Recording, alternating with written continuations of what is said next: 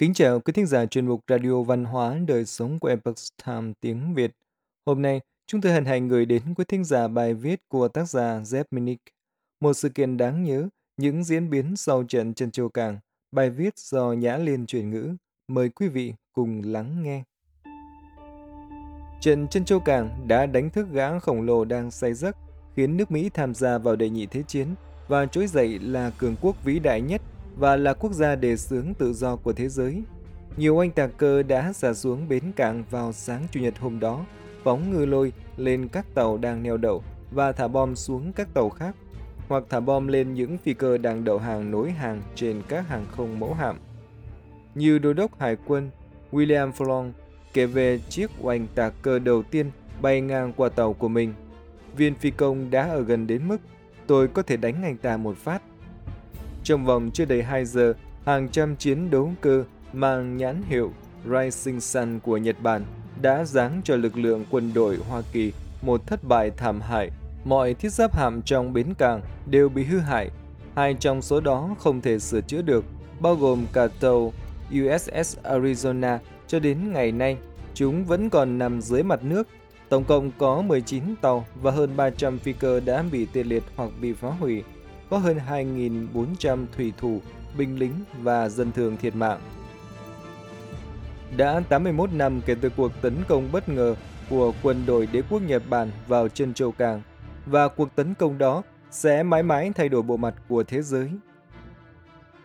Cuộc chiến đánh thức gã khổng lồ say giấc, không có bằng chứng nào cho thấy đô đốc Nhật Bản Isoroku Yamamoto chỉ huy quân sự đằng sau vụ tấn công chân châu Càng nói rằng ông lo sợ hành động gây chiến này sẽ đánh thức một gã khổng lồ đang say ngủ.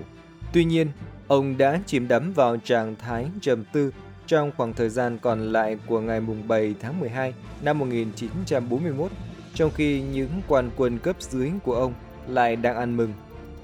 Vì đô đốc hiểu rằng một cuộc chiến lâu dài với Hoa Kỳ sẽ kết thúc bằng sự thất bại của Nhật Bản. Và gã khổng lồ đã thức dậy vào đúng ngày xảy ra vụ tấn công. Trong lời tựa cuốn sách mùng 7 tháng 12 năm 1941, ngày Nhật Bản tấn công chân châu cảng của tác giả Golden Prince do Catherine Dillon và Donald Goldstein biên tập. Chúng ta đã đọc và biết rằng có một số sĩ quan quân đội đã không thực hiện tốt nhiệm vụ của mình trong ngày hôm đó. Về sau, trong phần giới thiệu của người biên tập, họ viết thêm Mặc dù có những người thất bại, nhưng cũng có hàng trăm người đã nỗ lực phi thường vượt qua nguy nan. Họ đối mặt với nguy hiểm để thực hiện những nhiệm vụ mà mình đã được huấn luyện. Một đô đốc và hai thủ lĩnh chiến hạm đã hy sinh tại chỗ. Các sĩ quan cấp dưới và những quân nhân nhập ngũ, chẳng hạn như sĩ quan Anne Francis, Freddy và thuyền trưởng Peter Tomic đã hy sinh mạng sống của mình để cứu những quân nhân mà họ phụ trách. Hai trung úy của lực lượng không quân Hawaii đã lái máy bay của họ lên và bắn rơi 7 máy bay Nhật. Người phục vụ Doris Miller đã chụp được một khẩu súng máy và anh dũng chiến đấu tới mức trở thành người da đen đầu tiên nhận được thập tự giá hải quân. Số lượng lớn những người chưa được kể tên ra ở đây đã thực thi nhiệm vụ của họ không chút hoang loạn hay ngạo mạn, chỉ đơn giản là vì đó là nhiệm vụ hay công việc của họ. Vào ngày 8 tháng 12 năm 1941, Tổng thống Franklin Roosevelt đã xuất hiện trước Quốc hội Hoa Kỳ. Ông mở đầu bài diễn thuyết của mình với những câu nói nổi tiếng sau đây. Hôm qua, ngày 7 tháng 12 năm 1941, một ngày của sự ô nhục, Hoa Kỳ đã bị tấn công bất ngờ và có chú ý bởi các lực lượng hải quân và không quân của đế quốc Nhật Bản.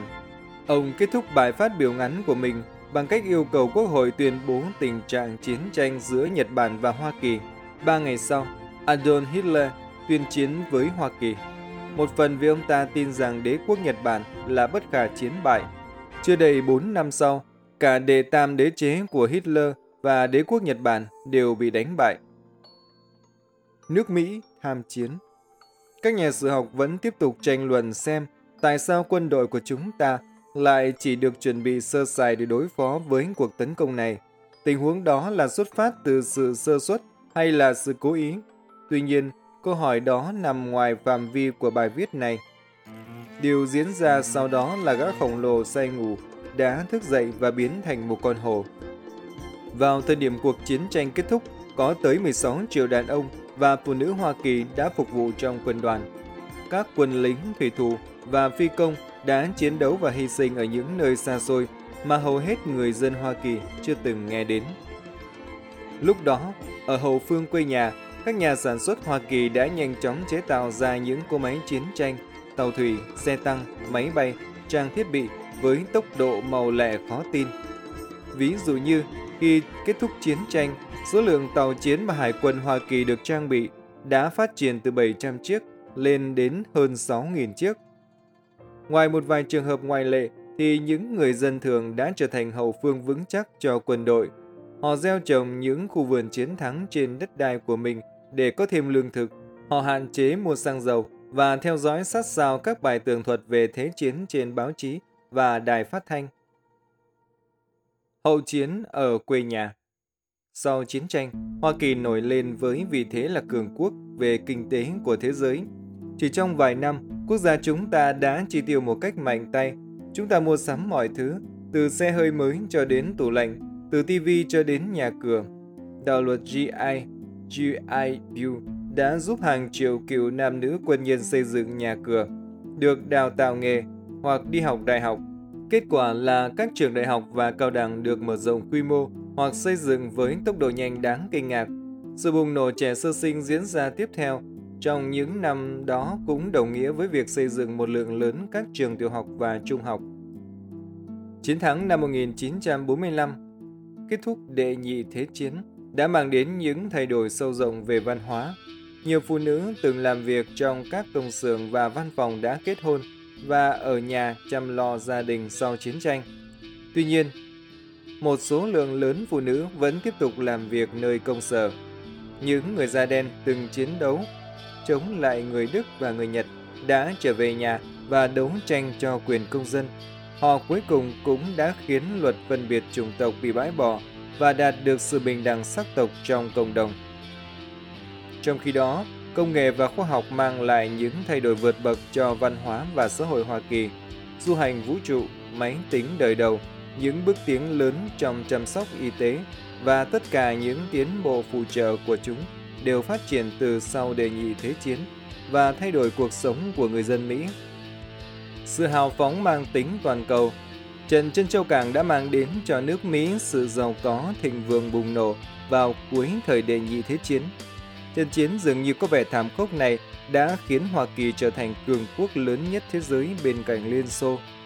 Nước Mỹ đã tìm cách để chữa lành thế giới bị tàn phá bởi chiến tranh.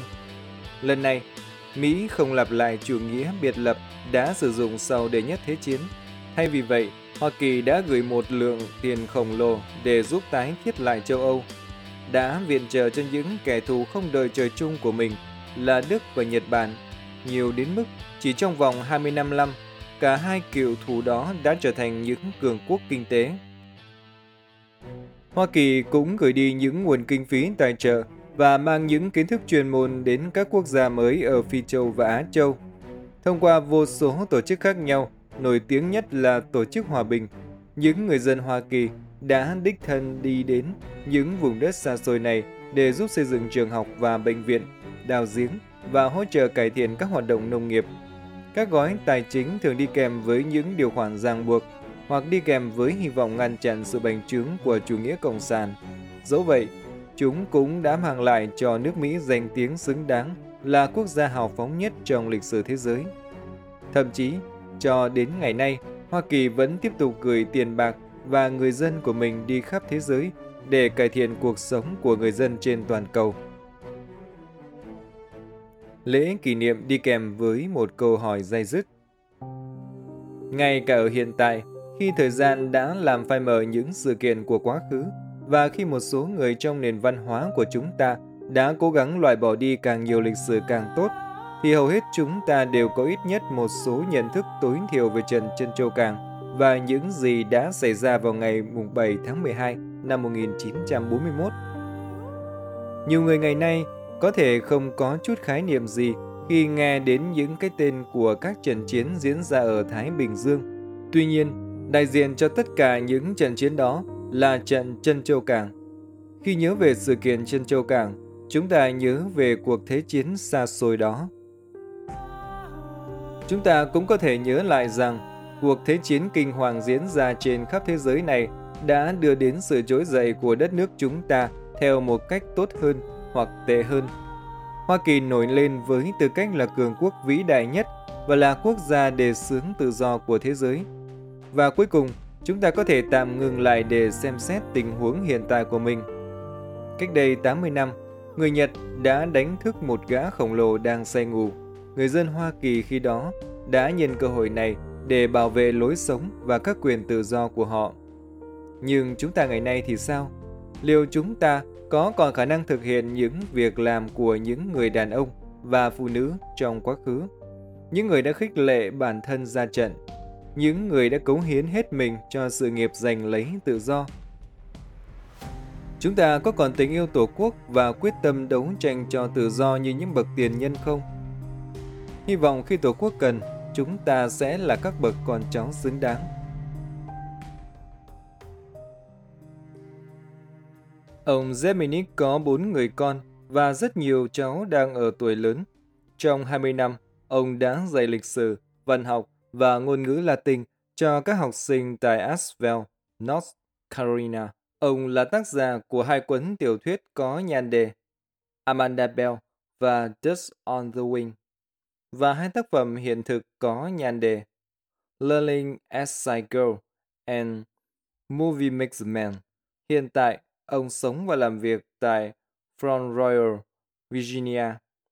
Quý vị có thể theo dõi ông tại trang com Quý thính giả thân mến, chuyên mục Radio Văn hóa Đời sống của Epoch Times tiếng Việt đến đây là hết.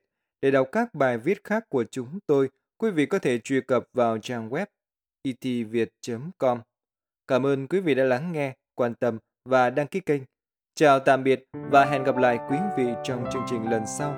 Kính chúc mọi điều bình an và tốt lành đến quý vị cùng người thân.